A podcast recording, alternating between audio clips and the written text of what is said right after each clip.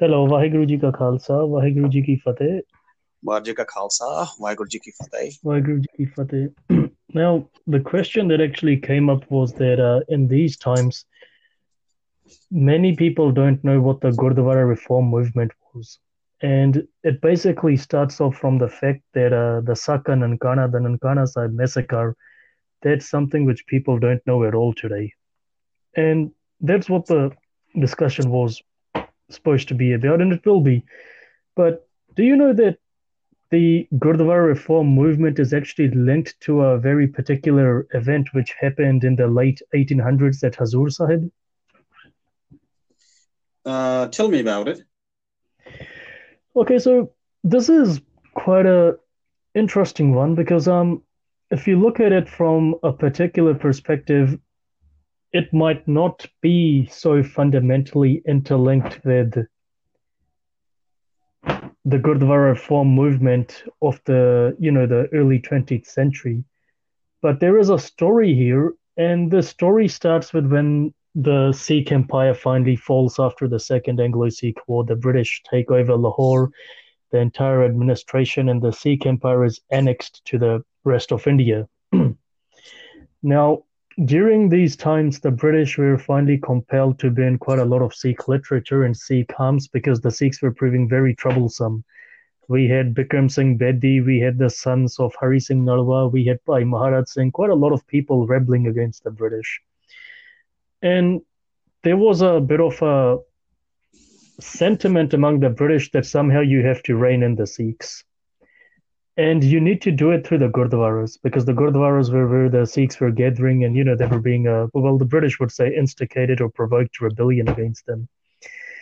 And so they started questioning people around them, their sycophants, their informers, and they were told something very interesting. And this advice actually came from Patiala as usual.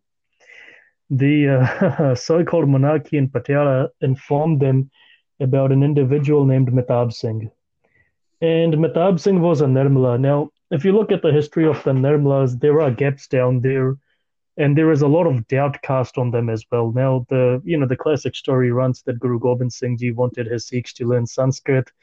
The Pandits at Anandpur refused to teach them Sanskrit. Now, why Guru Gobind Singh Ji would have Pandits at Sanskrit if he was so opposed to the caste system beats me. Anyhow, Guru Gobind Singh Ji chooses five Sikhs to go to uh, Kashi and learn Sanskrit from the Pandits there. Now, one of the bigger problems here is that, you know, if the Pandits at Anandapur were refusing to teach the Sikhs Sanskrit there, how would they agree to teach them Sanskrit at Kashi? Has someone actually thought about that? Um, here is something that you that you need to think about. Hmm. So at that time, the caste system was very, very strong, yeah? Yep. And Sanskrit could only be taught to high caste people, yeah? Yes. So that means Guru, Guru Gobind Singh uh, would have needed to send the so-called high caste Sikhs. Hmm. Hmm. Yep. Do you, do you understand my point? Yes, I understand your point. Now, interestingly enough, when they say five Sikhs went to Kashi, First part is that they've never agreed upon the names other than Bhai Daya Singh Ji, and we know Bhai Daya Singh Ji was a Jat, and Jats were considered a lower caste then. Even today, they're considered lower castes. So, uh, yep. So there is no question of Bhai Daya Singh Ji being taught, you know, Sanskrit and Kashi. The second thing is we don't have any agreement on the names of those other Sikhs, what happened in Kashi and whatever. So, you know, it's essentially a tale which doesn't seem to have any tangible evidence to back it up. Well, uh, it has to be true. That there, there is no point in learning Sanskrit when all the other nine gurus refuse to, refuse to do it.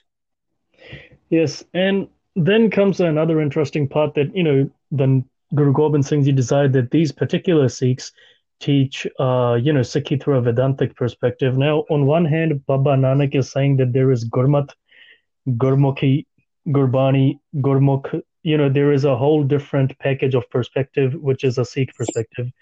Why it would need to be intermingled with something which Gurbani rejects is beyond, you know, any sane person. And then you need to consider this as well that did the Gurus support conversions through subterfuge? that you're actually using a perspective which you reject to teach people about Sikhi and bring them into Sikhi? How's that, you know, making those people's faith in Sikhi strong when, you know, the very foundations have been built through a lie? Yep, you are correct here. Yep. Now, whatever their origins, however they started, basically we know that by the time the British came into India, into Punjab, now, initially speaking, what had happened was that the Nirmalas and the Udasis were running, you know, Sikh shrines, uh, Sikh Gurdwaras, while the Khalsa was in the jungles. But we also know there was a history of conflict between them and the Sikhs. I mean, Jassa Singh Ahluwalia actually kicked Gopal Das Udasi out of Amritsar, uh, particularly Darbar Sahib, and he placed uh, Chanchal Singh as head Granthi of Darbar Sahib in lieu of, you know, Gopal Das Udasi. We know that Baba Dayal Singh Nirankari opposed both the Dasis and the Nirmalas. Anyhow, Ranjit Singh's patronage brought them out to the fore. And there was a reason here as well, because if we look at the structure of these, uh, of the Nirmalas particularly, most of them were, you know, quite educated and literate. Now, the Sikh Misl Sardars failed to provide a universal and comprehensive educational policy to the Sikhs. And they had to rely on these people like the Nirmalas to, you know, go around and do all the stuff which an educational bureaucrat or a bureaucracy would be expected to do. And from there, they spread out and had a lot of influence. And of course, Maharaja Ranjit Singh as a king had to justify his reign on religious, you know, lines, and they came in handy for him to do that. Now, the Sikh Empire falls, and what the British are advised to do is that they need to get Mehtab Singh Nirmal over. So they bring Mehtab Singh Nirmal over as well. Now, history records that this particular Mehtab Singh, his parents had died during a young age. He was an orphan, but he was a rich orphan, so he became a Nirmala. And they charge him with something. They tell him, look, we need to rein in the Sikhs. We need to get rid of, you know, uh, aggressors such as the Nihangs. We need to silence men like Bikram Singh Bedi. All these people are doing, they're doing from Gurdwaras. We need you to take over the Gurdwaras. And Mehtab Singh decides, okay, but how do you want me to do that? And they tell him, look, we will finance you to start an institute, a body, an organization. After that, leave the rest up to us, just follow our instructions. So Mehtab Singh founded what is known as the Dharamduja Nirmala Akhada. And how this Akhada worked was that, you know, the for first example being, you know, the Taksali Kirpan today. That Kirpan by no means is a weapon if you were to use it as a weapon, it's going to break your hand. Would you agree? Uh, wood is uh, too small and in, ineffective, I'd say. And that handle altogether isn't made for you know any conflictual purposes. It's just for show. You you would break your own hand pretty much. This was brought in by the Dharamduja Akhada. They went a bit further. Now they knew that in the Punjab the Sikhs had enough memory that they wouldn't eat in utensils made of mud. They wouldn't wear orange or saffron. So what these Nirmalas did, what Mehtab Singh did was that, you know, all the orange-clad Nirmalas, he had them transported outside the Punjab to, you know, spread whatever the there or the what the British told him to spread as Sikhi among the Sikhs outside the Punjab. In the Punjab, he had white-wearing Nirmalas with the Taksali Kirpans march out from the Akhada's headquarters and go to Gurdwaras Punjab wide and start preaching what we today call Sant Mat well, you're stepping on a landmine here, mate. Anyhow, an anti-tank one.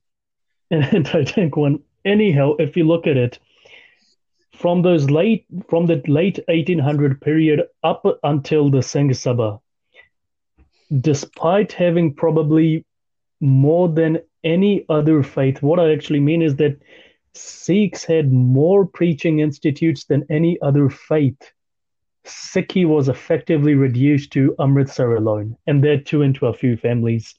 I mean, whereas the Sikh population is supposed to have reached around 9 million during the Empire era alone, it was below 1 million by the end of the 1800s because people were converting out of the faith. They did not know what the faith was. And as we discussed last time, there was that issue where these uh, boys wanted to convert to Christianity and the Singh Sabha started and you Any, and you also must remember, and most Sikhs cannot digest this. There there was some conversion from Sikh to Islam in that period. There were, there were. Now, what happened down here is that the British started installing Sarbrahs or managers who were derived from among corrupt Nihangs, corrupt Udasis, corrupt Nirmalas, to start taking care of Gurdwaras. I mean, essentially speaking, the British knew that the Gurdwara wasn't solely a religious place of worship. It was more than that. It was, you know, what bound Sikhs together. So if you break that glue which binds, you know, a Sangat together, you've effectively won over the Sangat. And we also had attacks by Orientalists such as Trumpp, who started, you know, demeaning the Guru Granth Sahib, providing fake translations and whatnot. Then we had our own, you know, individual Sodipan saying of Avtar Singh Vahira, who wrote the Khalsa Dharm Shastra, in which uh, it's argued that low castes can't come into Gurdwaras, women can't come into Gurdwaras, they aren't allowed to be initiated into the Khalsa. We had all this, uh, you can say, period of Sanatan Sikhi start mm-hmm. right there. And during this intellectual offensive, what happens is that the Nirmalas, a group of Nirmalas by now, these Dharamduja Khara Nirmalas, they became the supreme masters of Punjab's Gurdwaras through direct control of proxy. And they traveled to Kashi, and at Kashi there was an issue between them and some Udasis, and they had the Udasis detained. Now, all these Nirmalas did was they went to the police and told them who they were, and the British police was, you know, pretty much uh, conversant with what was happening to Sikhs, decided, look, we're going to chuck the Udasis into jail. Now, this inebriated these Nirmalas to quite a massive degree, and they decided, okay, look, we are going to Hazur Sahib. And at Hazur Sahib, they were met by uh, Nihang Jathedar Deva Singh, that was his name. Now, at Hazur Sahib, before Deva Singh, they used to refuse to initiate women into Sikhi, but if they did, they used to do it through a kirpan and not a khanda. They had a different sort of a binary going on to initiate women into Sikhi, and uh, Deva Singh stopped that practice. So he greeted them on the steps of, you know, Takht Hazur Sahib and asked them who they were. And the Nirmala said that we are the original Sikhs of Guru Nanak and we have come to pay obeisance at, you know, his 10th successor shrine. And, you know, Deva Singh was pretty smart. He knew Sikh history as well. He asked them to justify their existence. They tried misquoting Gurbani. Deva Singh got into a debate with them. Ultimately, he gave them a, you know, a bit of a caution either they take off their dhotis and their uh, dresses and put on the panjkakars, retake Amrit, ask for forgiveness, and come in as Khalsas, or otherwise they could just stay outside Hazur Sahib. And they laid siege to Hazur Sahib. They refused to agree with Deva Singh and they laid siege to Hazur Sahib. Ultimately, what happened was this siege lasted for 18 months. Various factions tried, you know, brokering a truce. Neither side was willing to give up until ultimately a band of Nirmalas tried forcing entry into Hazur Sahib. The Sikhs inside fought back, and 20 lives were lost before the British finally broke up the conflict. And the next year, what happened is that these very same Nirmalas went to Anandapur Sahib. Down there, coincidentally, the name of the Jathedar of Anandapur at the time, who was a Nihang, was Deva Singh as well. And he published a letter asking which guru started their uh, you know samprada and all that sort of stuff. This is all quoted in uh, the in the master's presence volume 1 the sikhs of hazur sahib. Now when all this was happening there was this question of who was a sikh and how should sikh gurdwaras be run so the sikhs of hazur sahib formulated a new code of conduct for the khalsa you know something different from the corrupted ones and this was, if I remember correctly, was called the Dastar ul Amal or Dastar ul Asol. It had a Farsi name. And this was actually given to Gyana Singh Akali, who was the veteran of the Buddha Dal who had fought in the Anglo Sikh Wars. And he and two others brought it back to the Punjab. And there they presented it to, you know, Chamkaur Sahib, Anandpur Sahib, Damdama Sahib, uh, the Gurdwaras around Darbar Sahib, various Sikh intellectuals ultimately, this document had over 30, 40 signatures from leading Sikh personalities of the day. Now, here's the thing this document says that Sikhs, if they want to be recognized as Sikhs, need to take Khande the Amrit. They need the five kakars. Important to note that this was before the Singh Sabha. Now, the Singh Sabha is accused of bringing the five kakars into Sikhi. Actually, this document mentions it maybe 30 to 40, even, you know, yeah, quite a substantial period of amount before the Singh Sabha was started. So from that day onwards, there was this massive battle between, you know, anti-Sikh factions and Sikh factions to control Gurdwaras. And this is where the Gurdwara reform movement was actually born, in my opinion. Hmm, okay. And, yep. And then on October 1st, 1873, we obviously, you know, had the Singh Sabha born and, you know, the rebellious factions at Akal, Takht, Hazur Sahib, Patna Sahib, Anandpur, everyone spotted it. And then after that, as we will get into the gist of it, we had the Panch Khalsa Diwan, Tat Khalsa, until we ultimately had the Akali Dal. But the thing was that our Gurdwaras needed reform from day one because they had been taken over by people who had no knowledge of Gurmat, did not practice Gurmat at all, were Sikhs only in name, and the heinous crimes which occurred therein are a spine chilling tale on their own. I understand what you're talking about. Mm-hmm. Now, when you look at it this way, would the Akalis have been born had the Gurdwara reform movement not been needed? I do not know. But the fact is that when we deal with reality, we need to actually admit that because they came out, because the Akalis actually came, our Gurdwaras were safe.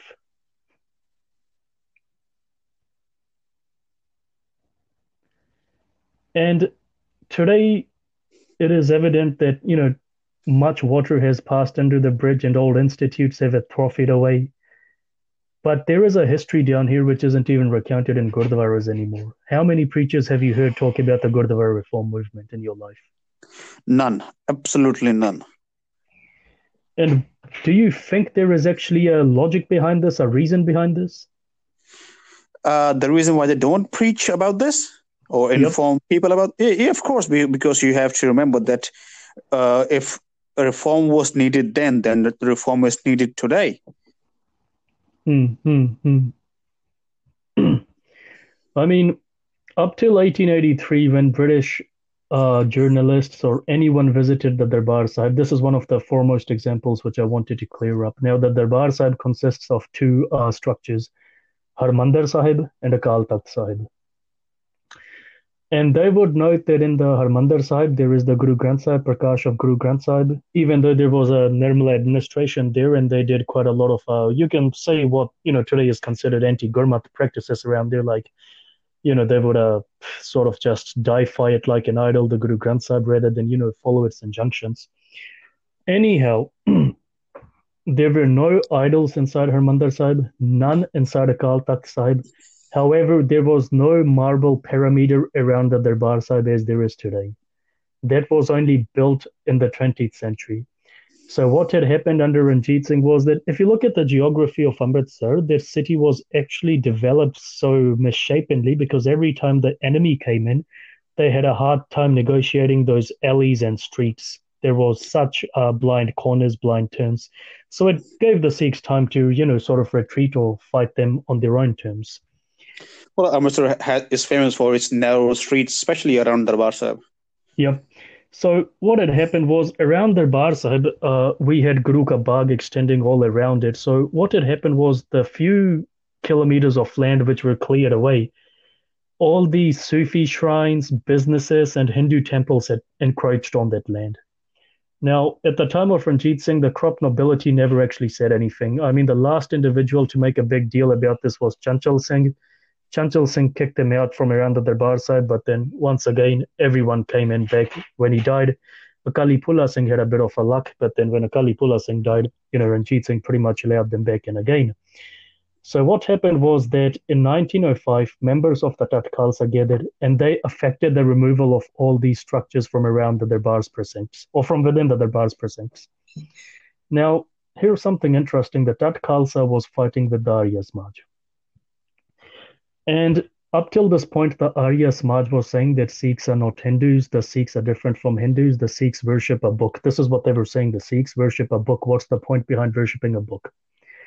Now, the day that Tat Khalsa actually went to court and said, We want the land around Darbar Sahib back, it, the judge asked them that, Can you give me evidence that this is this land particularly is belonging to Darbar Sahib?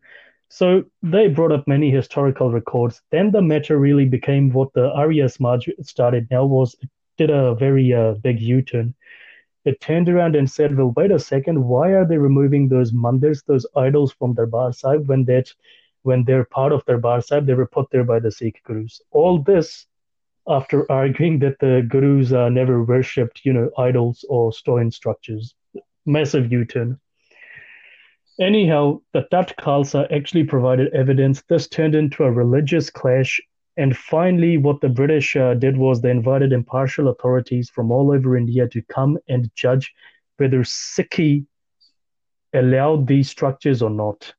And it was found after reading Gurbani, it was found after reading, you know, uh, contemporary sources and historical sources that those temples had encroached on Sikh land Sikhi never believed in idol worship, doesn't even today.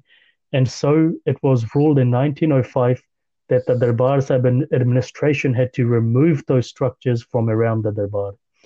Now, of course, the hue and cry raised is that, you know, these uh, Sanatan Murtis were removed from the Darbar Sahib by Jat Sikhs. Now, the Tat Khalsa wasn't predominantly Jat. Second thing you need to remember is we had Sufi shrines, Christian churches, and other businesses and other structures removed from there as well. No one made a big deal about it except the Arya Samaj. Well, uh, as a 100% organic homegrown Jat, I must defend my community. We didn't do it. Yep. Because if you look at it, the Tat Khalsa also argued for something else and that was to allow lower castes and women into those gurdwaras, particularly the Sahib as well. and even if they were composed of Jats, I don't think those Jats were castists at all. No, no. Uh, you have to remember that I have my own family history in this. I actually have got souls from that time period that, that, that were given after we had successfully taken the Gurdwaras back into the Sikh fold. Mm-hmm. Now, you need to remember that 1905 was a watershed event. It was a you know watershed year, a milestone in what the Tat Khalsa achieved. After these uh, idols were effectively removed from around Darbar Sahib, the Sufi shrines closed. Now, of course, many Muslim organizations and Christian organizations made a big hue and cry about it, that, you know, these were placed there by the gurus, except the Tat Khalsa stuck to its guns. Sikhs were told of their history, what Sikhi entails, and the greatest irony was that the first two idols to be removed from around Darbar Sahib were two, you know, statues of Guru Har Gobind. That was the biggest irony for the people arguing that they had been placed there by the, you know, gurus themselves. Now, after 1905, the Tat Khalsa pretty much turned its attention towards Gurdwara reform. Now, the Tat Khalsa was actually, you know, made up of Singh Sabha Lahore sporters who were practicing lawyers, practicing, you know, advocates, teachers, and students and the like. So what had happened was they'd realized that the British were there to stay. So let's use the British educational, the Western educational system against them. This would save us a lot of heartache in terms of, you know, men and lives. Because the other alternative, which men like Thakur Singh Sandhanwalia were suggesting, was that, you know, pick up your guns and fight the British on the field of battle, which was impossible. Uh, if I if I remember correctly, uh, Khalsa College, uh, either Amritsar or Lyallpur was founded in 1891. Yes, I believe it was Amritsar by Professor Gurmukh Singh. Okay, yeah. So the first thing that Tat Khalsa did for Gurdwara reform was it established the Sikh Missionary College in 1908. Before that, it established the Chief Khalsa Diwan in 1907. Then in 1908, future Maharaja of Jaito Rip Daman Singh uh, of Nabha Rip Daman Singh, who was actually uh, dethroned by the British, and that led to the Jaito agitation. He introduced the Anand Marriage Bill in the Punjab Legislative Council. Now, at that time, this bill was heavily opposed by the Arya Samaj, by you know uh, factions of the Dharam, Duja, Khara, the Udasi supporters, and even the Congress. But the fact was that that bill articulated nothing new. It just underlined how Sikhs had married before the Ranjit Singh era, before the corruption, and that on those grounds, Sikhs should be marrying like that again because the Sikhs have their own marriage rights. So nothing new in the bill as it was made out to be. Now, in 1909, the Arya Samaj and the Tat Khalsa clashed again, and this was over the fact that you know the Arya Samaj bold, uh, boldly proclaimed its intent to convert Jalandhar's inferior castes to its fold. The few who actually, you know, underwent the Shuddhi ceremony which the Arya had, they later revealed to the press that, you know, the elder Aryas were refusing to partake of food along with them on caste grounds. So, you know, catching on to this point, the Tat Khalsa converted them to Sikhi and their population increased, obviously. Yep, now, true. Yep. Now, in 1910, the Sikh Educational Conference was done. And at that time, what happened was that the Nirmalas and Udasis, the corrupt ones, actually, you know, published several pamphlets and distributed them among the people at the conference, which had willfully mistranslated passages from the Guru Granth, justifying what they were doing. But then again, on another hand, the Akali movement had started embryonically, even though the name wasn't there. The irony was that both factions were fighting for Gurdwaras but both factions were fighting for more than just Gurdwaras. They're fighting for the soul and spirit of Sikhi. So, if I may, I will actually recount a particular incident from Kartar Singh Jhabbar's life. Now, Kartar Singh Jhabbar, when he was younger, he actually studied Sikhi and became a preacher. He converted thousands into Sikhi, uh, did massive Amrit Sanchars. And it was around 1990, 1980 that Jhabbar actually went to a Gurdwara to do prachar of Sikhi. And in the village, he saw many turban wearing youth and he asked them that, what are your last names? And they said, Plana Plana Singh, Plana Plana Singh, Plana Plana Singh. And Jhabbar told them that, look, it's evening, let's do the Hera Sabda part. And they said, we don't know what Hera Sabda part is. And he said, come to the Gurdwara. They said, sure. When they reached the Gurdwara, there was a traveling troupe of pimps down there with a prostitute. And he asked, well, what's going to happen here? And they said, a mujra, which is, you know, like a dance uh, desi strip type of thing. And he yeah. asked them, Where are you going to do this? And they said, Within the Gurdwara. And Jhabbar turned around and asked them, Are you mad? And because there were so many of them, he had to beat a retreat. But they told him, Well, look, our forefathers have been doing this for a few generations. So this is the way things are. This is what a Gurdwara is for. This is how, you know, Sikhi had been forgotten in the Punjab, how deeply Sikhi was, you know, wounded by the anti Sikh factions. So now what happened was that Jhabbar gathered other men around him, and these men and women pretty much had the same idea as him. Jate, uh, Arur Singh, who was the manager of Darbar Sahib, his uh, acolytes Gurbaksh Singh Bedi and the like, they had left no stone unturned in arguing that what was happening in Gurdwaras at the time was justified. Now, you know, we had accounts of rape coming from Gurdwaras, drugs, all the things which used to happen in Pujari Wadi uh, Deras back in Baba Nanak's days were happening down here as well in Gurdwaras in the 20s and before the 1920s. Kartar Singh Jhabbar, Kharak Singh, and several hundred others gathered, and they said, We need to do something. And they had history to rely on. And this history, starting from Hazur Sahib, even before Hazur Sahib regarding Sikh reform movements, they decided we need to liberate gurdwaras. The law isn't going to help us. The you know elder generation of Akali Nihangs, they've become former shadows of themselves. They don't care. We need to rely on Guru mandated tradition from the Guru Granth Sahib and become ready to lay down our lives for our gurdwaras. We need to change the structure of gurdwaras. Liberating them was the first step. Changing their structure was the second step. And the Tat Khalsa joined them as well. So now what happened was they got together. They had staves, daggers, swords. They presented a unique spectacle, the Kalis. They used to go wherever these men, they used to call themselves the Kalis. That's how the Akali Dal was born. Akalis being, you know, the immortal warriors of, you know, Guru Sache Patsha. So what they used to do was they used to go to a Gurdwara, give a memorandum to the Mahant in charge, the Masand, and what would happen is that they would sit down and, you know, say, this is our memorandum. You need to leave or you need to do this. Do you accept it or not? If they accept it peacefully, fine. They used to get a contract signed up with a lawyer present saying that, you know, now this Gurdwara is under the control of the Sangat. If not, then they used to get a bit more kark, you know, a bit more forceful. Yep. And the first thing the Kalis did was that they got Arur Singh kicked out of the Darbar Sahib. After all, Arur Singh had actually, you know, given a siropa to General Dyer for, you know, massacring those into, uh, those people in the Jallianwala Bagh. And what's more is that he had carried out a Amrit Sanchar ceremony for Dyer, and uh, it was a it was a charade from the start. And Dyer had actually told him at the Akal that, look, I'm not going to cover my head inside the Akal and I'm going to keep on smoking. And Arur Singh pretty much turned around and said that, you know, you've done such a great service uh, for humanity, what I'm going to do is I'm going to give you an exception that you don't need to listen to such a pacha. You can keep on smoking and not cover your head, not have the Sikh appearance. This is how low that his conduct was. So, first, the Akalis got him kicked out of the Darbar Sahib. Much to Arur Singh's credit, he went yet quietly, never raised a fuss about it. He was crying after he realized that, you know, the people had turned against him. Then they liberated Babe di Ber Gurdwara, which is currently in Pakistan. Now, yep, in in uh, uh, the area near Narowal, across the Ravi River.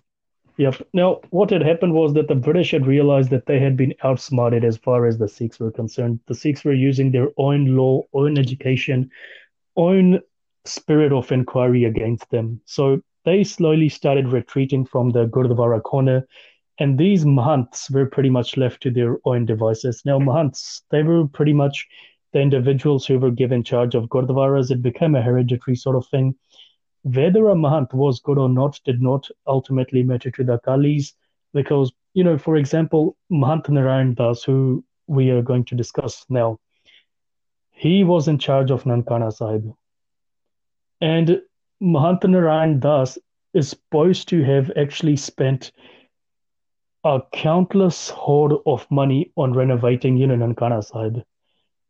And setting up quite a lot of institutes to look after, well, this is being said with irony, look after the welfare of, you know, travelers. Except what this welfare consisted of was looting the travelers. What these gurdwaras were built for was for attracting the more gullible and the incredulous so he could rob them as well. Today, our problem is that we just look at one part of the story. Now, if we look at Mahant Narayan Das and read that he built gurdwaras, we're going to say not all Mahants are bad. But we fail to judge the intent behind their activities. Um, if I if I'm a mahant, say for example I'm a mahant, I'm building gurdwaras, I'm you know collecting money for lots of uh, you know societal reformation purposes. What really is my intent? Mahant Narayan Das did all this, and he still went and raped a young girl in his in Nankana Sahib itself would we say that all his good works were justified, or was it that he had a malicious intent all along? Well, uh, we have to remember that it's not just one thing that got caught. There might be hundred things that are buried. Yes, yes, that's that's another thing, and you need to understand that those Akalis, Kartar Singh, Jhabbar, Kharak Singh, all of them, all those men and women, they had brains enough to know that let's not fall for what's on the outside let's also look at an individual's inside as well. And there was okay. Uh, we we must remember here that returning soldiers from the First World War had a major role to play in this movement. Yes, they did. They did. And they had seen the world. They were exposed to new ideas, hmm. and they felt the need that uh, we need to do something about our own people when the when the entire world is fighting each other based on the notion of a nation state. Yes, yes. Another aspect down here was the Ghadar movement. We had a lot of revolutionary movements going on. And as for the Akalis, they first wanted to liberate their Gurdwaras because when a Sikh knows his religion is safe, his Gurdwara is safe, he will do anything for the common Panth. But first, that common Panth's essence needs to be safe. Now, if I was to give an example down here, it is said that Guru Gobind Singh Ji burnt some Masands alive at Anandpur. The story, the first time we encountered this story is in the Sri Gur Prakash of Ratan Singh Bhangu, written nearly 200 years after Guru Gobind Singh Ji. What the original Gurmukhi says in all of the manuscripts we have found so far is that what the Masands did was they acquired a copy of the Guru Granth Sahib and they burnt it so in anger, some Nihangs encountered them. They grabbed them, dragged them out of their houses, and then they burnt them alive and reported the matter to Guru Gobind Singh Ji.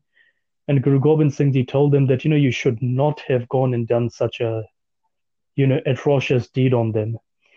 But the fact is that if you look at those Masands, those Masands were community leaders of their time because they had the money, but the intent, the intent was nothing more than malicious. They were looting the people, robbing the people. Anyone who deadens your brain in the name of religion or in the name of, you know, socialism or whatever, in the name of politics, capitalism, whatever, they actually have a malicious intent, even though they might be the ones feeding you your daily bread every day.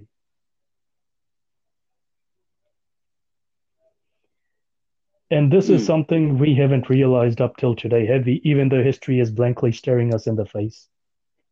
Well, no. Well, uh, uh, just look around yourself. How many people are actually interested in learning about the past? Not many. Not many. Now, you know, Zakaria Khan, the day Zakaria Khan died, all the rich Hindus and Muslims of Lahore were outside on the streets tearing their hair and, you know, weeping, weeping so much that they raised a veil throughout the city, even into the jungles where the Sikhs were. And when some Sikhs inquired from passers-by what had happened, and they were told that, you know, Saint Zakaria Khan has died. Even today, Zakaria Khan's mausoleum in Lahore, they actually, some individuals deem him a saint. Yep. And similarly, there were people who used to call Mahant Narayan Das a saint as well. Well, I, I, uh, I think that was the how do I say the fashion at that time.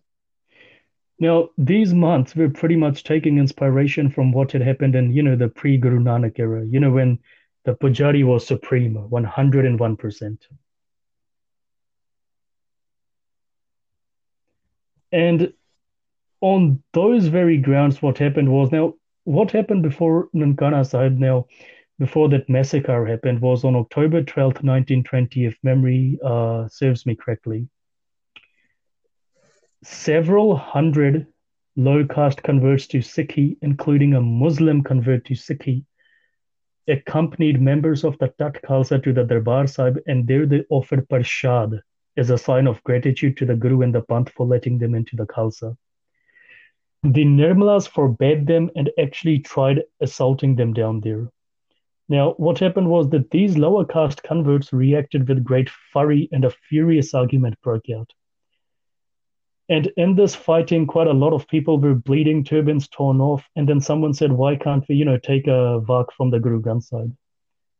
And that vak pretty much said that there is no caste. And then these converts moved to the Akal Takht and those Nirmalas ran away. So when they ran away, that's when the Akalis decided that, look, we're going to take over the Akal Takht today. We need a committee to replace these people. And that's how the SGPC was born. It's, it's almost a tragedy that the caste made such a quick comeback when the Guru Sahibs have been fighting for it for more than 300 years. They they pretty much deserted their posts. They ran away saying that, look, the low castes have entered here, they have polluted us. And yeah, yeah. It goes no, no, to this place is impure. Yep, and it goes to the credit of the you know individuals who finally actually made this uh, ad hoc uh, committee. Professor Teja Singh, Baba Harkishan Singh, Teja Singh Bhuchar, Kartar Singh Jhabbar, and several others, uh, including uh, Kapoor Singh, they were all low castes. Considered low castes. You, considered you, you low. say that. Yep. Or so-called low caste. And when this idea of the SGPC was first breached, over 175 leading Sikh intellectuals from all over India and beyond actually came over. And they had a massive debate, and then the SGPC was born.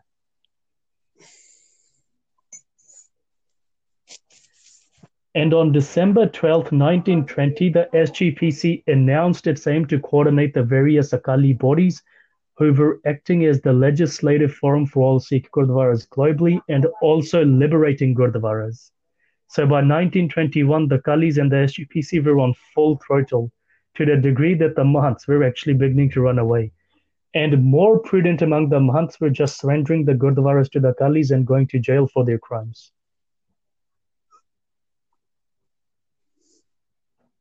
this this was how successful we were in the past. Yes, we were, and people were. How do I say? They were determined and they were charged to do something for the and for the Panth. Yeah. Yeah, I mean, my grandfather was telling me even if you if if you know listeners have the time, always talk to your bajurgs and gurdwaras, elders, some of them will still remember how Akalis used to come, men and women in black damallas, black dastars, you know, blue turbans, blue uh, dastars with black kurta pajamas or, you know, blue kurta pajamas, kamar kasas around their waist, white kurtas, armed with a variety of weapons. And the spectacle to see the Akalis marching into your village, into your pind, or into your local gurdwara. Sometimes, you know, they were saying that uh, one incident I was told was that, you know, there was a Mahant who was in the habit of, you know, being quite a sexual pervert towards women and he made a snide comment and someone shouted out Age Akali, Age Akali, and he ran away from there. Such was the fear of the Akalis. And yep. if you if you look at men like Kartar Singh Jhabbar, they had no problem in talking with you peacefully. But if you didn't understand the language of peace, they would let their dang do the talking as well. Okay, oh, that reminds me of something. Yep the story I read about Kartar Singh Jhabbar uh, was uh, well, Jhabbar was his village, yeah. Yes. The story is that that he was actually, how do I say, a looter, a gangster. He had his own gang. Hmm. They were going on a looting mission. Yep. Well, there was a like a, a, a Sikh darbar going on. You know, somebody was preaching. Yeah. Yep and he, he said we'll wait it out here and then leave some you know at, at daybreak or something yep because this this this Sikh gathering was early in the morning at dawn. Yep. And they said that it was there upon hearing Gurbani and uh, upon listening to the lecture that his heart changed. Hmm. at, at, that very moment he said i'm not going with you. This is my, the mission of my life now. Mm-hmm this is what I have heard about him. I don't know how true this is, but this is how he came into the fold of Sikhi, well, proper Sikhi, hmm. and this is how, how, how he became what he became later. Well, I mean, that's undeniable that all these men and women had an early brush with violence in their young lives. So I'm not sure how authentic this tale of Jhabbar is. There is a lot of mythology being made about him all the time anyhow, it speaks volumes to the fact that if this did happen, that you know how effective Gurmat Prachar can be if it's done properly. Yes, and, and you also have to uh, think the other part of the story that this this guy already knew how to be violent and use force, but now he was armed with knowledge. Armed with knowledge, and that's a dangerous combination for any Pujari Vadi structure. True. Uh, if I remember correctly, Jhabbar including you know Kharak Singh, Teja Singh, and many of these others, they had actually uh, there was an incident in Lahore where there were riots organized against the British. The British had a hand in it themselves to silence the more vocal Sikh youth, uh, more vocal Indian youth, I should say. And Jhabbar had actually been deported to the Andaman Islands once. He stayed there for several years with, uh, you know, revolutionaries from San Francisco and the USA, and that solidified his stance on Sikhi as well. And for all the for for those first few months, his family didn't know where he was. It was more a case of him trying to sneak home, and he was arrested and chucked into a train and then taken to jail. Only after a few months, when a friend of his in jail actually wrote a letter back home, that they learned he was there in jail. But during that time, the family was in Chardikala. You know, there was no tension that you know something had happened to him. What his father is uh, on record saying is that if he's become a Shaheed, then that's my good luck. If he's alive, he's still my good luck. Yeah, always in high spirit. Chardikala. Oh, Chardikala. And these were the Akalis. You know, this Akali Dal, these Akalis were formed because the structure, the environment they grew up on was pro Sikh despite the attacks on Sikhi at the time. So now these Akalis, these men and women have liberated Gurdwaras. They've formed the SGPC in the Punjab Legislative uh, Assembly, the pro Christian, pro Muslim, pro British, and even the Indian National Congress has been silenced by their uh, debaters, by the Akali debaters, by the SGPC. So now comes the biggest uh, incident which gave the Akalis great fillip we know in 1921, by early 1921, they were on full throttle. So now comes another incident, and that is the Narayan Das incident. The most notorious Mahant happened to be Mahant Narayan Das, who had control of Nankana Sahib. He was Udasi Mahant. And he was in charge of Nankana Sahib and its property. If we read the records of the time, his depravity was immeasurable. There was gang rape in the Gurdwara, pedophilia, human trafficking, and whatnot. And before him, they used to have a more uh, humane Mahant. But the Sangats were fed up with his predecessors as well because really they weren't teaching what was Gurmat. Professor Gurmukh Singh, Baba Dayal Singh Nirankari, Baba Ram Singh, they had woken, you know, the Sikhs to the fact that no matter how good a person is, if he's in charge of your Gurdwara, if she's in charge of your Gurdwara, they need to be preaching Gurmat. I mean, for example, I'll give you a little example down here. Let's say we have a Christian missionary. He's helped people all his life. Would we make him Jathedar of the Qawm or the Panth? No. Guru Gobind Singh Ji met Banda Singh Bahadur. He never made Madho Das Bairagi or, you know, some records say Lakshman Das Bairagi, the commander of the Khalsa forces in the Punjab. He made Banda Singh Bahadur commander of the Khalsa forces in the Punjab. True. Yeah. So, on those very grounds, these Mahants had to be kicked out of the Gurdwaras. Now, of course, today we have a lot of these idiot hobbyists running around on, you know, Twitter, on social media, or not all Mahants were bad. They're never never able to give any substantial examples of you know who wasn't a bad Mahant or how that Mahant confirmed to you know gurmat. Well uh, the question we should be asking them is this is is our facts a democracy? Hmm do we need to weigh in all Mahants versus one bad Mahant and say okay all all mahants are not bad so there was we we must let this corrupt institute continue hmm. Now, the fact was that as an institute, now you mentioned it, the Mahant Institute was this one Mahant, one religious individual had full power in a Gurdwara, and it reached a point where he had full power over life and death as well. Well, uh, uh, yeah, uh, and uh, if if you read the old records that I have, the word Mahant is never mentioned without the uh, uh, adding the uh, suffix G, Mahantji, Mahantji, like he was some some sort of great leader or something.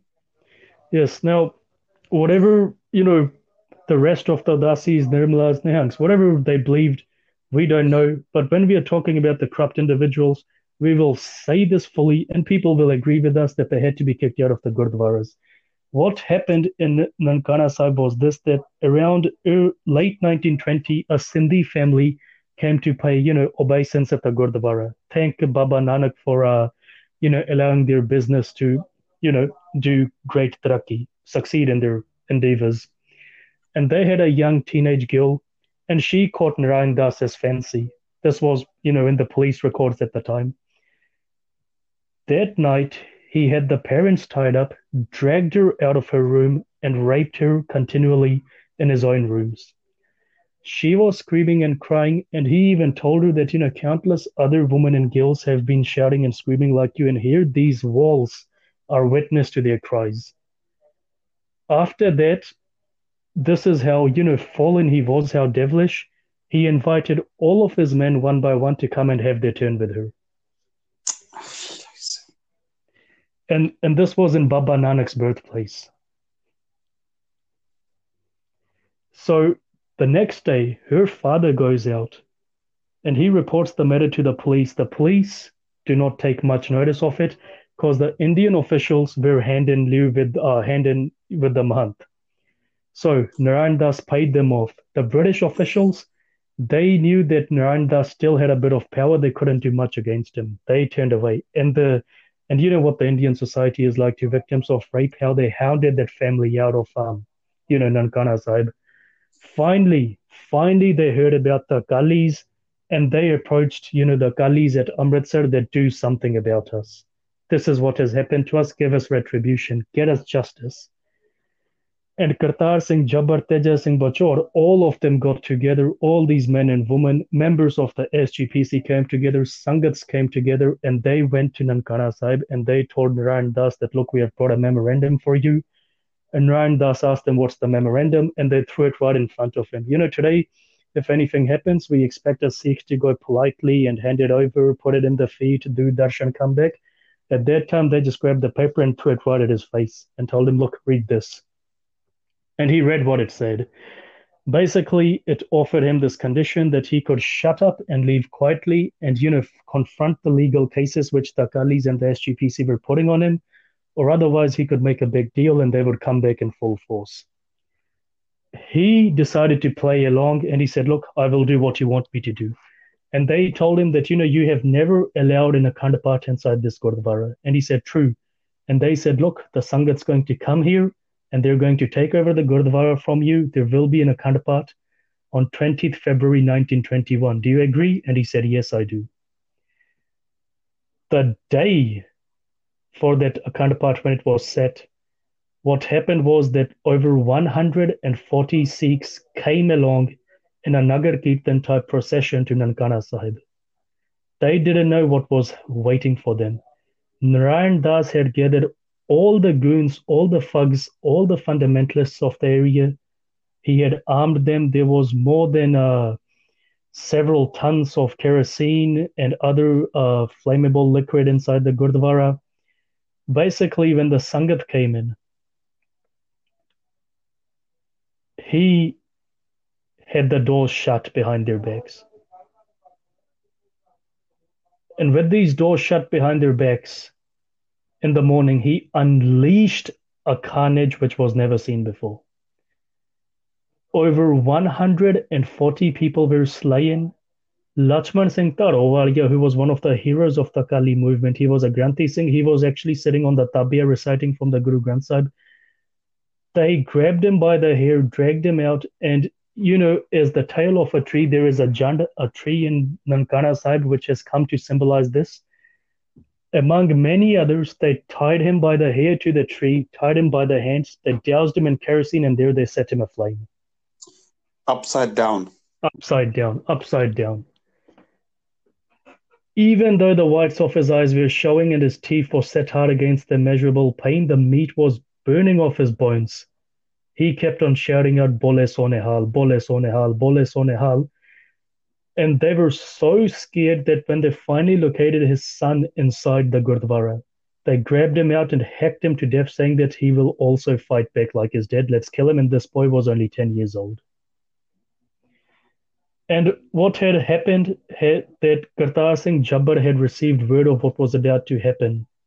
And he had actually sent a communication out two hours before this massacre transpired but that communication was never able to catch up with uh, Lachman Singh Tarovalia's Jatha. Otherwise, they would have been saved. And Narayan Das, according to eyewitness testimony, directed the massacre from horseback.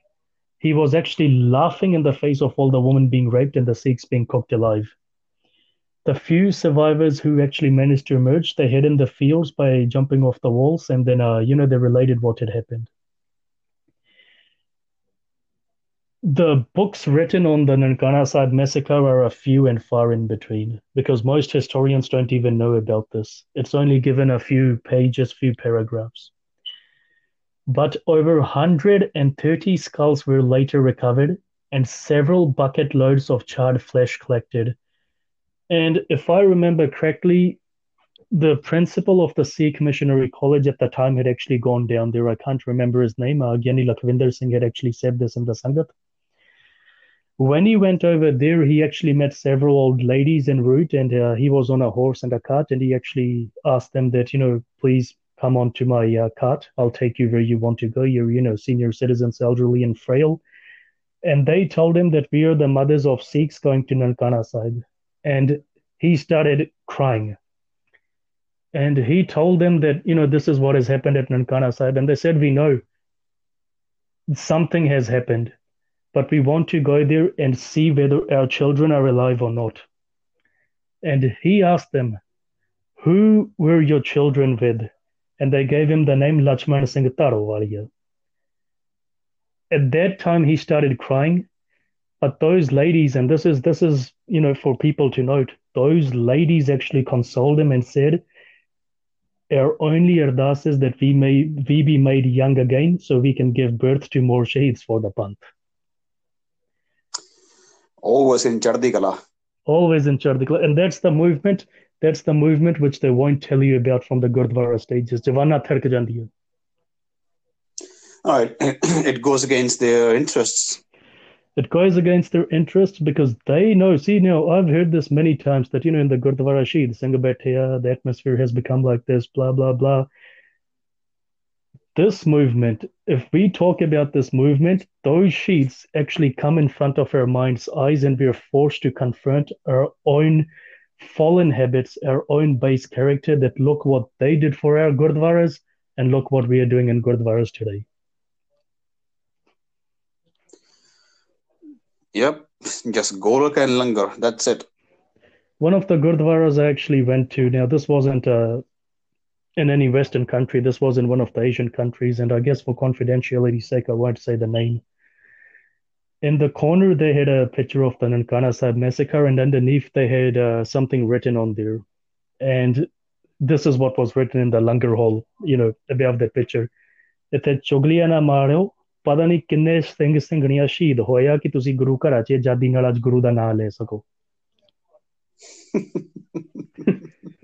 and I know I know it's something laughable, but if you appreciate your history, your Sikhi, you would surely agree with that, wouldn't you? yeah. Uh, well, uh, if you have to call out people to not do chugliyan, you have already lost. Hmm.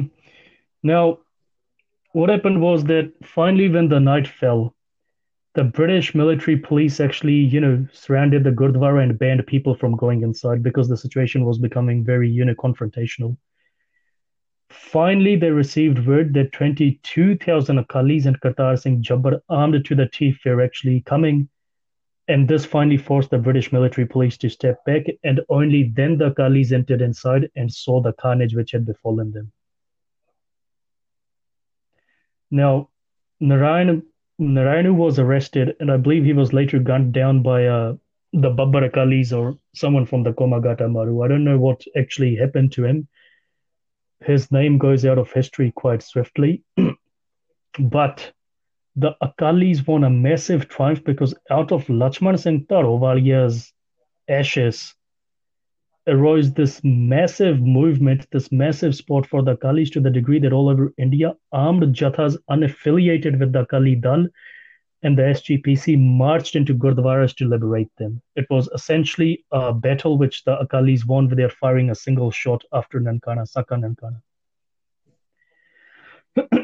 now, the only other aspect down here was that on March 3rd, 1921, you know, Mahatma Gandhi and all these other uh, politicians tried hijacking the fruits of the Morcha, the fruits of Saka Nankana. And they succeeded to a certain degree. Would you agree? Uh, yep, I would agree with you. However, not all was fell for the Sikhs. The Gurdwara and Shrines Bill of 1922 that was another massive victory which followed on the heels of Saka Nankana. Now, what happened was Sir Faisal Hussain, head of the Punjab legislature. Fazal Hussain, yep. Yep. This bill was strongly opposed by Sikhs who perceived its scope to be too limited, while the Hindus opposed it for substantiating the unique uh, Sikh identity. So the Arya Samaj and all these other fundamentalist institutes jumped in again to rub, you know, salt on the wounds of the Sikhs there were comments made in publications at the time that Sakka and Kana was, you know, deserved by the Sikhs. However, given the fact that you know the Sikhs were fighting to reform this bill as well, the rest of the Mahants pretty much gave up. And the only last Sakka which followed after Nankana was Guru Kabag. Jaito. Jaito. However, after this one, you can pretty much say that the Akali movement succeeded in doing what hadn't happened in a hundred years, and that was restore Gurdwaras back to Sikhs themselves. And there are lessons there for us as well, but these are lessons we have not learned. How many people would know the names of Kartar Singh Jhabbar, Teja Singh Bhuchar, Teja Singh Akarpuri today? Probably two out of hundred, and those two are you and I. Hmm. Now, looking back at this event all these years later, what do you what lessons do you think we can derive from this today? The, the very first lesson is that people didn't oppose them because out of fear. That's the first observation because they had no power. Yeah. Yep. The, the second, it, it, took a strong leader to lead a, pe- a people towards a target. Yes. And when the first battle was won, the first battle was won, hmm. the momentum picked up and then it it became widespread that the entire system of Mahant and Udasis was uprooted. Uprooted as well, and I guess the other victory which we haven't even talked about was the Akal Takht Rehet Maryada, the you know the Maryada formed by the SGPC and the Kalis at Akal Takht. That was another solid round of victory as well. Uh, do you okay? Uh, I have a question. Yep. Do you think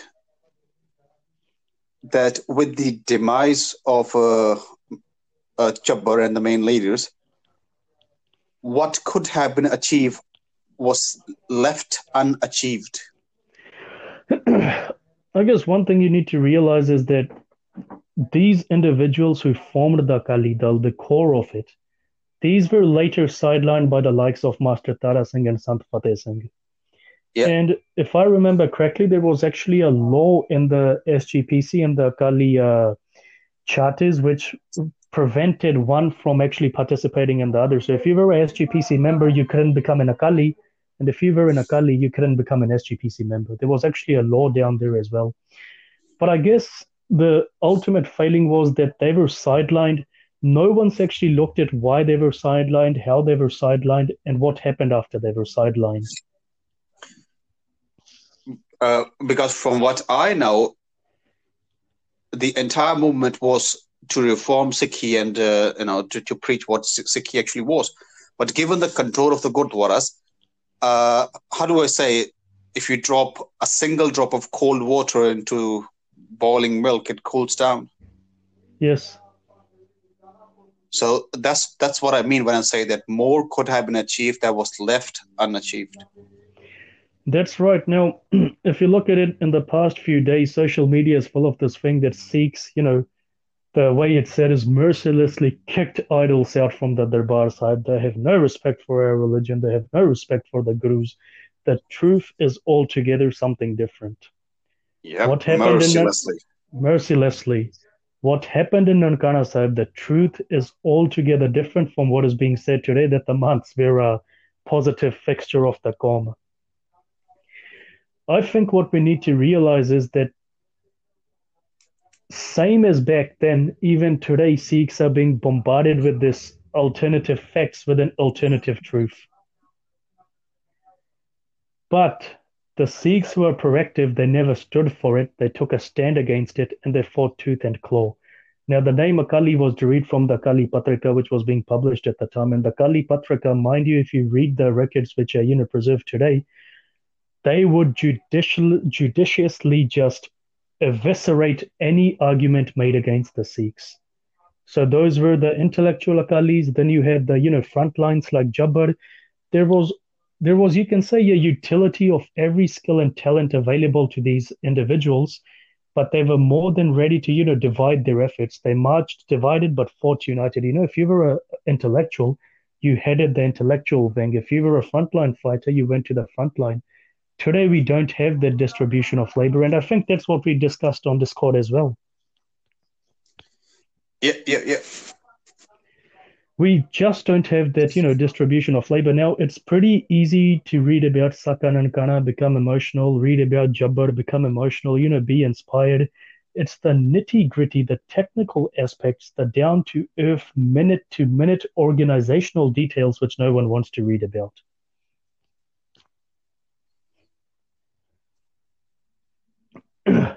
now, if we do find out how these things work, we can have success today as well. But the first thing is that it's the same with the misl sardars. If you worship the past, you will commit the same mistakes as happened in the past. And that's what we are seeing today as well. No one wants to admit that there were failures in the past. Rather, everyone wants to say there was a success. And the same failures which happened back then, we refuse to learn from them. We repeat them today.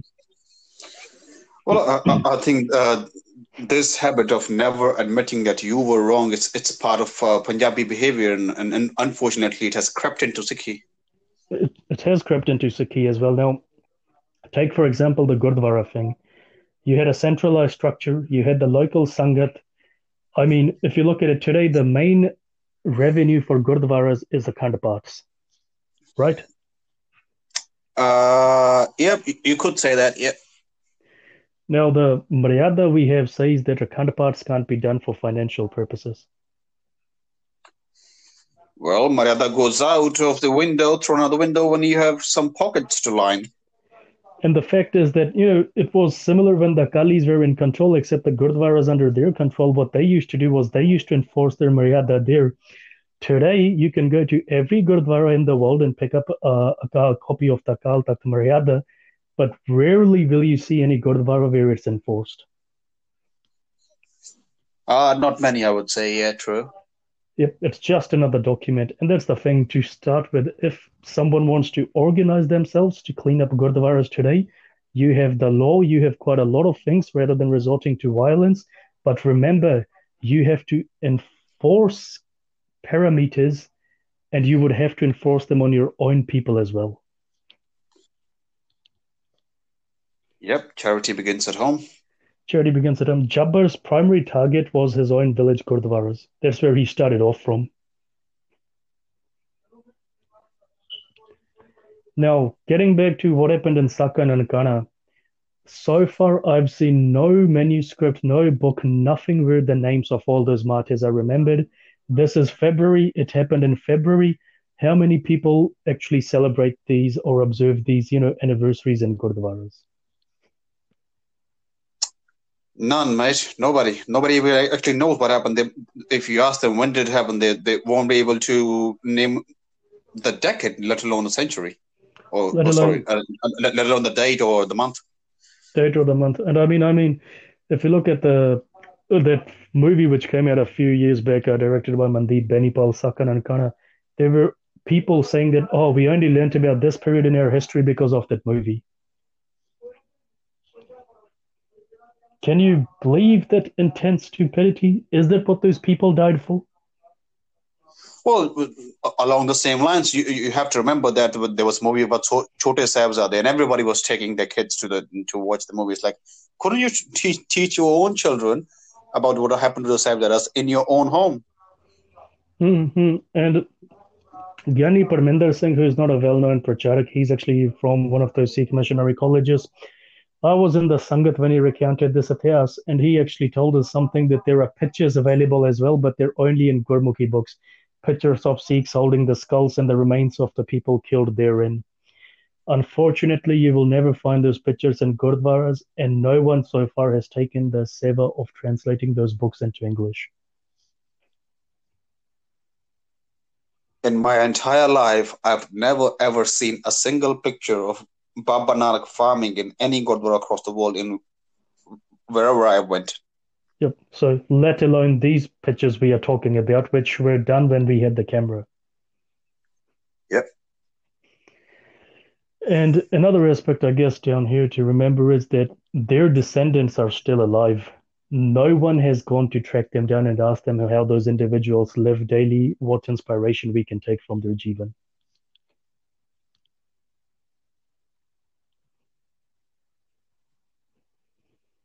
And it's the same with the Vadda Ghallughara as well. No one knew knew about that as well.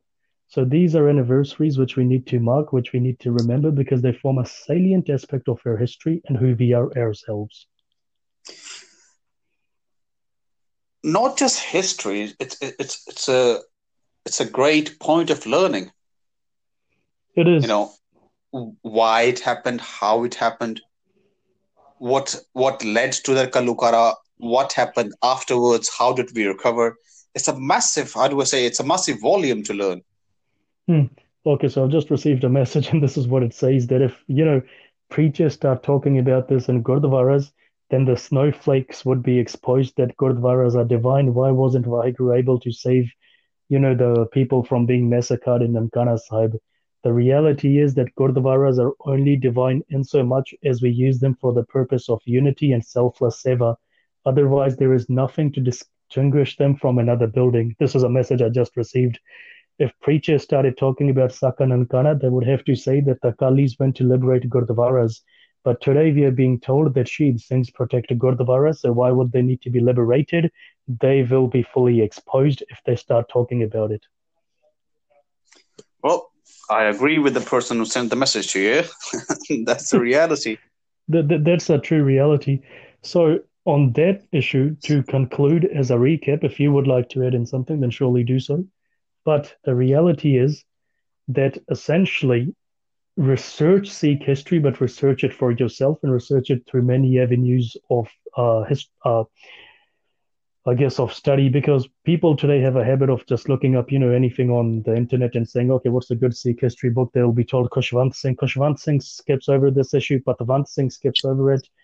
Only Sangat Singh and a few historians like him actually go into any detail in this issue of the Saka Nankana massacre. Yep, and uh, I, I, think the the most famous or the most widespread source of uh, Sikh history today is YouTube. I think. Yes, that is now, as Veer Papinder Singh said, in Gurdwaras, Pracharak should be talking about the Guru Granth Sahib, the message of Guru Granth Sahib. As for histories, these should be done in Gurdwara libraries so now, given the fact that this current generation is pretty stuffed up, we might as well start training our kids for the future. The kids need to know why these events happened and what Sakha Kana was. How many Gurdwaras have you seen with the library? I've only seen four in my life. I've seen uh, 2 Mm-hmm. And I mean, as they were asking last time on Discord, well, a good starting point would be to try, you know, lobbying for a library in your Gurdwara. That's a starting point for today's Akalis. yeah, and within a year, all your books are going to be missing. Well, that's another uh, problem they need to start thinking about as well. We need to inspire people to read. How, you know, how the Akali started was that people actually read what their ideas were, what their concepts were, what their aims and goals and mission was. Well, you, you have to to be prepared. You know, it's not like just some lightning strikes your head and suddenly you become a revolutionary. Mm-hmm. You have to be prepared for the ultimate sacrifice, like Lakshman Singh was. Well, I think everybody at that time was, but that guy actually made it. Well, not intentionally, I would say but he was hmm. pre- prepared for it. Yeah, and that, that's the main point. And I guess when we talk about Lakshman Singh Tarawaliya, that Shabad comes to mind. You know, Surah so pachaniye jo lade din ke het, purja purja kat mare kabu na khet. Yep. And that was Lakshman Singh Tarawaliya. He played the game of love. He walked with his cease on his tali. Now, now to uh, to make a last point from my side, yep. you have to remember that these people the state was against them. Yes. The Pujari system was against them. The police was against them. They they didn't had the backing of money and everything, but still, through their sheer determination, they succeeded. Yes, yes, they did. So they succeeded against all odds. They did. And that adds to another glorious chapter in Sikh history a chapter which has been hidden for up till now, but we will work towards revealing it fully. Yes, we will. We will. Thank you for joining us. Waheguru Ji